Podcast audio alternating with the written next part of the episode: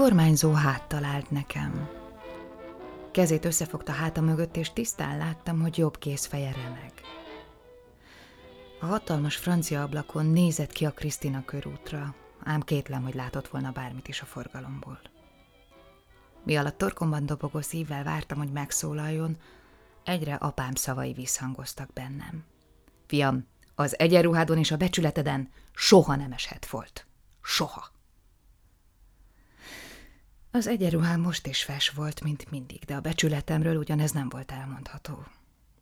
Amint a kormányzó lassan hátra pillantott, még jobban kihúztam magam, bár se kedvem, se okom nem volt arra, hogy szálfa egyenesen álljak. Mi történt? kérdezte Horti olyan halkan, hogy alig hallottam, de nem is kellett hallanom, tudtam, hogy mit kérdez. Azt, amit egy apa ebben a helyzetben kérdezhet. A fiát, főméltóság úram, a fiát hallgattam el egy pillanatra, mert nem tudtam, hogyan mondjam el neki azt, amit el kell mondanom. Annak ellenére nem ment, hogy többször gyakoroltam magamban, mit és hogyan fogok mondani. A fiát, Nikit. Miklós a neve! Révalt rám a kormányzó úgy, hogy a többiek is összerezzentek, mert nagyon ritkán emelte csak fel a hangját. Nagyon ritkán. Most azonban felemelte, majd olyan gyorsan pördült meg, hogy a kávés egy csöpp a szőnyegre hullott. Elnézést, főméltóság úram. Nyögtem, mert valójában nem tudtam, hogyan lehet ezt elmondani, gyakorolhattam magamban eleget. A Ludovikán mindenre megtanítottak, erre azonban nem. A fronton mindenre felkészítettek, erre azonban nem. A fiát, főméltóság úram, Miklóst elrabolták. Közöltem végül hangosan, egyszerűen és jól érthetően. Nem kellett cifráznom, pontosan ez történt. Horti nem felelt. Lassan letette a mellette álló kis asztalkára a kávés csészéjét. A zsolnai remegve koccant a csészeajhoz. A kormányzó rám emelte tekintetét, majd úgy rivalt rám, mint Somogyi tanár úr a negyedik B-ben, amikor sokadjára sem csináltam meg a gyökvonásokkal kapcsolatos algebraházi feladatomat. Hogy, hogy elrabolták? És ahogy akkor, a negyedik B-ben, úgy most is megfeszültem, de válaszolni nem tudtam, mert a kormányzó megint az ablak felé fordult. Megfogta a függönyt, és akkor sem tudta volna titkolni, hogy remeg a keze, ha akarja. A brokát függöny lassan, kísértetiesen követte keze remegését. Nikit elrabolták, ismételte halkan motyogva. Nikit el... Nekem is fenntartásaim voltak ezzel a reggeli találkozóval kapcsolatban, ahogy másoknak is, de erre nem számítottam. Nem számíthattam, pedig mindenre fel voltam készülve. És ha mi nem számítottunk rá, hogyan számíthatott volna rá a kormányzó? Amint reggel áthajtottunk az Erzsébet hídon, gondolatban mindenre felkészültem.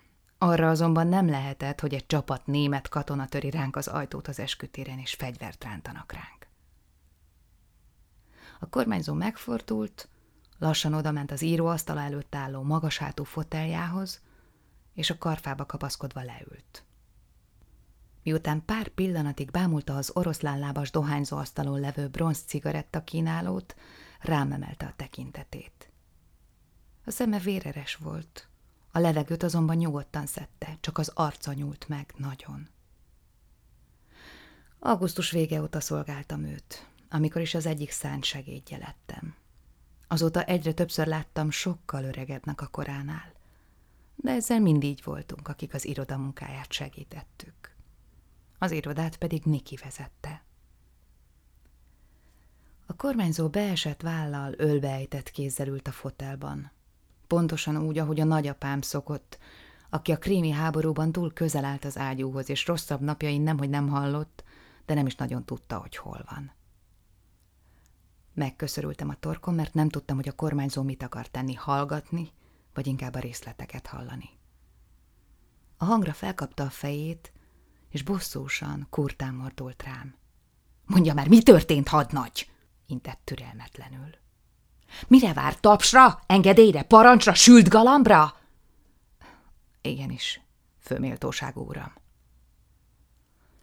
Kezemet szorosan a hátam mögött tartottam, bal kezemmel átfogtam a jobb csuklómat, sapkámat a hónom alá szorítottam, és sorolni kezdtem, hogy mi történt.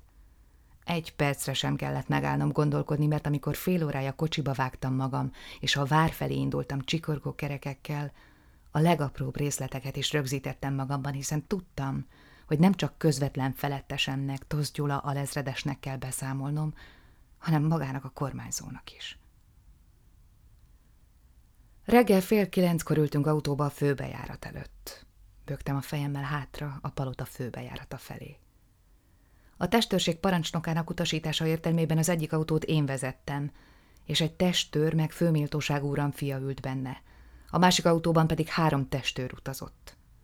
Lassan tudtunk csak legurulni a várból a köd miatt. Kinéztem az ablakon, de a ködnek már nyoma sem volt, ahogy büszkeségemnek sem nagyon.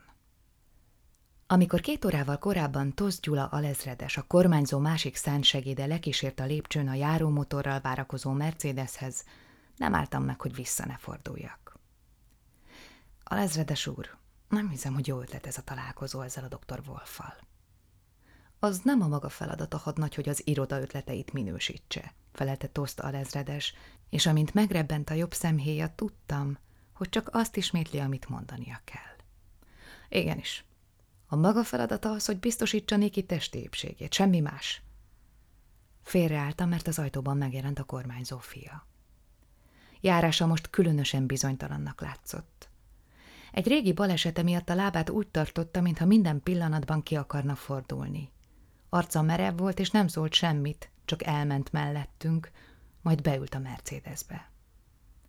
A másik autóban, egy sötétkék Opelban már ott ült a testőrség három tagja.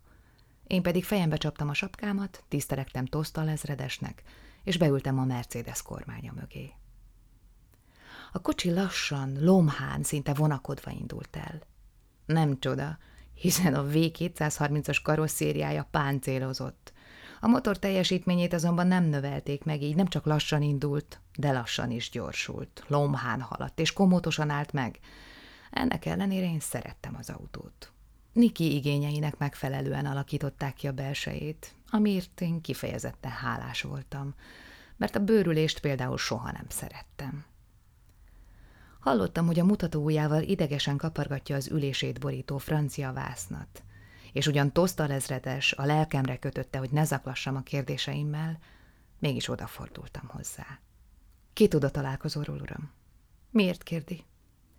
Niki a balesete óta rövid mondatokban beszélt, ami nekem eleinte fel sem tűnt, hiszen ritkán voltak körülöttem szószátjár emberek. Uram, valamiért úgy érzem, hogy nincs minden rendben ezzel a megbeszéléssel. Bornemisszában kétkedik? Nem, nem Bornemisza Félixben kételkedtem, aki a Magyar Folyam és Tengerhajózási Társaság elnökeként egy maga többet tett a fegyverszünetért a szovjettel, mint a parlament két háza együttvéve. Ezt a találkozót is Bornemisza szervezte, de nekem nem vele szemben voltak fenntartásaim, hanem ezzel a semmiből hirtelen előkerült dr. Wolffal szemben.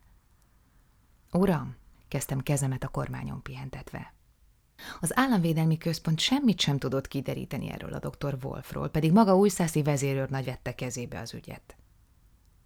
Ez mit, mit, mit, mit bizonyít?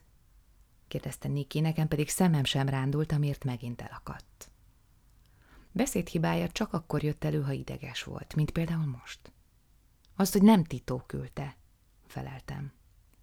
Vagy azt, hogy kezdte Niki, aztán elhallgatott. Rápillantottam. Szájával egy szót formált, de csak lassan sikerült kimondania. Toti, Tito, ennyire ügyes. Annyira ügyes, hogy senki sem hallott még az emberéről? kérdeztem, de azt már nem tettem hozzá, hogy ennyire senki sem lehet ügyes. Majd kiderül, legyintett Niki. Aztán elővett egy cigarettát, de kiesett az ujjai közül, és a padlóra hult. Rohadt élet! szaladt ki a száján a káromkodás. Niki a kormányzó előtt soha nem átkozódott, mások előtt is csak nagyon ritkán. Mire kihúzott egy újabb szálat, már nyújtottam is neki a tüzet. Ő enyhén remegő bal kezével a lángba tartotta a cigarettát, de rögtön ki is fújta a füstöt. Nem volt oda a cigarettáért, ahogy én sem, de én legalább nem szívtam. Amint kiértünk a dísztérre, lassítottam, mert tudtam, hogy Niki nem szereti az erős kanyarokat. Ezért is hagyta benne a kocsiban az eredeti motort. Mindig azt mondta, ahová ez a Mercedes nem tudja elvinni, oda nem is érdemes elmennie.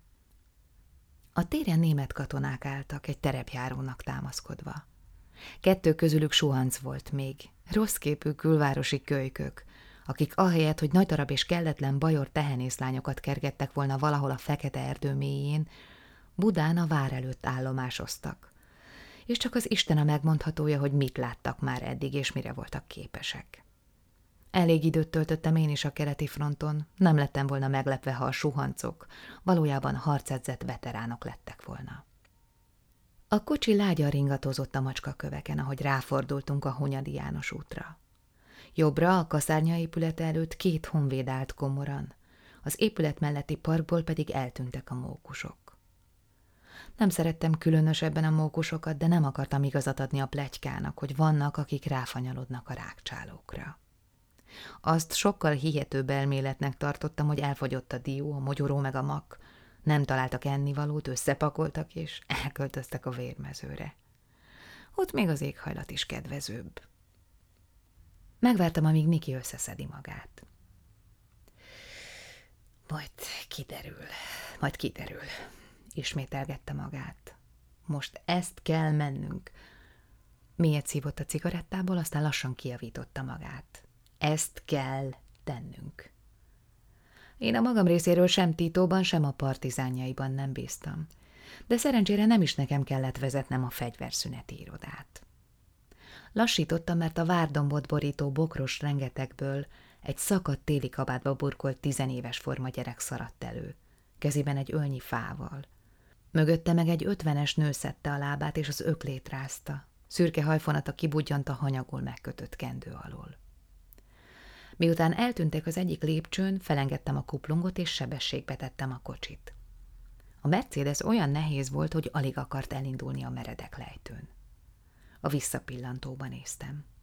A testőrök szorosan követtek minket. A szélvédőn pár esőcsepp koppant. Felnéztem az égre. Alig láttam belőle valamit a köttől, de amit láttam, az szürke volt. A Clark Ádám térre érve erősen kellett fékeznem, mert egy busz nem adta meg az elsőbséget. A sofőr rántott egyet a kormányon, mire az utasok mindegy kicsit jobbra dőltek, aztán a megkopott festésű rába befordult az alagútba, és csak egy nagy füstfelhő maradt mögötte.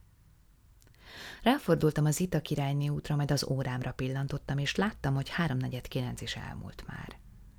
A Lomha Mercedes egyik előnye az volt, hogy bátran elengedhettem a kormányt. Valami kevés dolog tudta volna eltéríteni a kocsit. Niki megnyúlt arccal, szeme alatt fáradt táskákkal ült hátul, és fújta a füstöt. Ellenőriztem a fegyveremet, de kibiztosítani még nem akartam. A testőrök szorosan mögöttünk jöttek, én meg a folyó felé kaptam a fejem, mert valami mozgást láttam arra felé. Csak a folyami őrség egyik hajója rugaszkodott el a parttól. A parlament a távolban úgy gubbasztott a Dunapartján, akár egy melegedő koldus, akinek térde szinte a nyakába lóg. Az Erzsébet hídon alig volt forgalom, gyorsan odaértünk az eskütérre. Vasárnap lévén a templomból kikiléptek emberek, de korán sem olyan sokan, mint tavasszal. Amint bekanyarodtam a térre, Niki felült. Lehúzta az ablakot és kidobta a csikket. Nyakkendőjét megigazította és körbe pillantott. Lehet, hogy feltűnt neki a két zárt platójú, hatkerekű Einheits teherautó. Semmi sem utalt arra, hogy katonai gépjárművek lettek volna, bár a rendszámuk kétséget kizáróan német volt. Zöld festésük megkopott, ponyvájukon nem volt jelzés. Uram, szólítottam meg, miközben megállítottam az autót, de a motort hagytam járni. Niki úgy nézett rám, mintha egy fontos gondolatmenetet szakítottam volna félbe. Nem szólt semmit, csak a szemöldökét húzta fel. Uram, látja azt a két teherautót? Niki bólintott. Ezeket a két és fél tonnás Einheits teherautókat a Wehrmacht használja, uram. Niki keze ott egy hosszú pillanatra a kilincsen. Tito vázott felhúzott vállal és kicsavart felsőtesttel, és miközben a kesztyűtartót bámulta, szája szavakat formált, de mit akart mondani, nem tudhattam. Ekkor kinyílt a kocsi ajtaja. Az egyik testőr állt előtte, Niki meg majdnem kiesett a Mercedesből, annyira markolta a kilincset. Én is kiszálltam, és rögtön végig simítottam egyenruhámzó ponyán. Sapkámat megigazítottam, kesztyűmet felhúztam, és körbe pillantottam. A nagy boldogasszony templomának ajtaján éppen kilépett valaki, és megcsapta a fülemet az éneklő gyülekezet meg az orgona hangja. Mögöttem az Erzsébet hídon egy hangya teherkocsi zihált, mintha legalább egy hengere nem járt volna. Az előttem álló két teherautón semmiféle megkülönböztető jelzést nem láttam. Ha német katonai járművek is voltak, a tényt gondosan álcázták. A két teherkocsi nem közvetlenül a Bornemissza irodájának helyet adó négy emeletes épület előtt parkolt, hanem egy kicsivel lejjebb. Viszont mindkét jármű platója az épület bejárata felé nézett. Odaintettem magamhoz a testőröket. Maguk ketten, mutattam a két fiatalapikra, itt maradnak len. Értettük? Maga meg velünk jön, mondtam a harmadiknak. Értettem. Niki türelmetlenül igazított egyet a kalapján. Jöjjön, Wertheimer, szólt türelmetlenül. Azonnal, de előtte megnézem még azt a két teherkocsit. Van időnk, uram, feleltem az órámra pillantva. Öt perc kilencig. Körbenéztem, de semmi gyanús mozgást nem észleltem. A teherkocsikhoz siettem, mert kellemetlen előérzet töltött el. Nem tartottam attól, hogy SS tisztek ugranak le a platóról és tüzet nyitnak ránk, ám az meglepett, hogy mindkét Einheitz volánja mögött alvó, középkorú férfiakat találtam. Az egyik a kormányra borulva hortyogott, a másik meg hátradőlt a vezetőülésben, és kalapját a szemére húzta. – Jöjjön már! – rívalt rám Niki szokatlanul éles hangon. Sarkon fordultam, és ahogy elmentem az egyik teherautó mellett, megérintettem a ponyvát, hát ha felfedi a titkát. De azt leszámítva, hogy a kesztyűm tiszta maradt, ami elég szokatlan dolog egy felponyvázott teherkocsitól október közepén, más nem tapasztaltam. Az épület kapuja nyitva állt.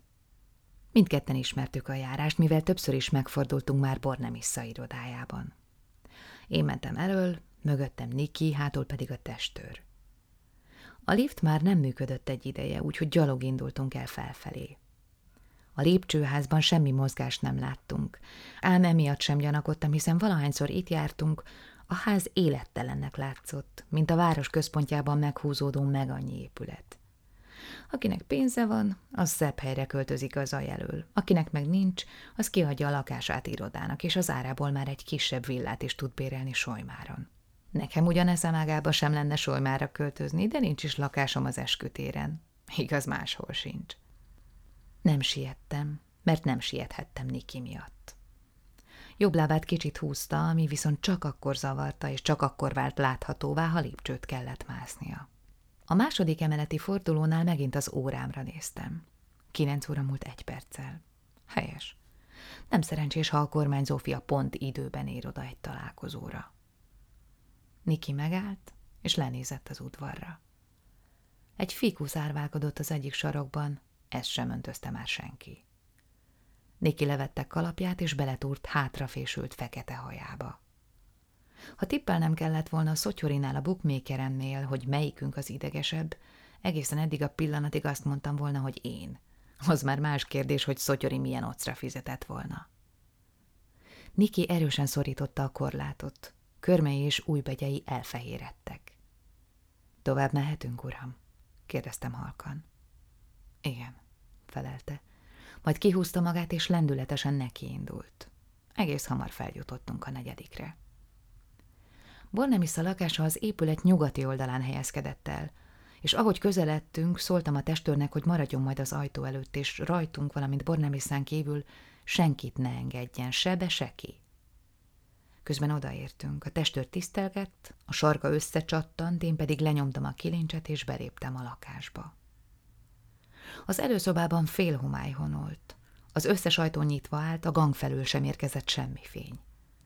Intettem Nikének, hogy várjon egy pillanatot. A nappali ajtajához siettem, miközben elmentem a konyha, az egykori cselédszoba és a fürdőszoba mellett. A nappaliban nézve mindent rendben találtam. Üres volt. Szóval titok különleges ügynöke vagy nem ismeri az óra fogalmát, vagy nem részesült megfelelő neveltetésben. Mivel titok különleges ügynökéről volt szó, a második lehetőséget tartottam a valószínűbbnek, de azért az elsőt sem zártam ki teljesen. Bonemisszával úgy egyeztünk meg előző este, hogy a nagyobb biztonság érdekében ő már háromnegyed kilenckor kinyitja a lakást, és egy közeli kávéházban vár majd ránk.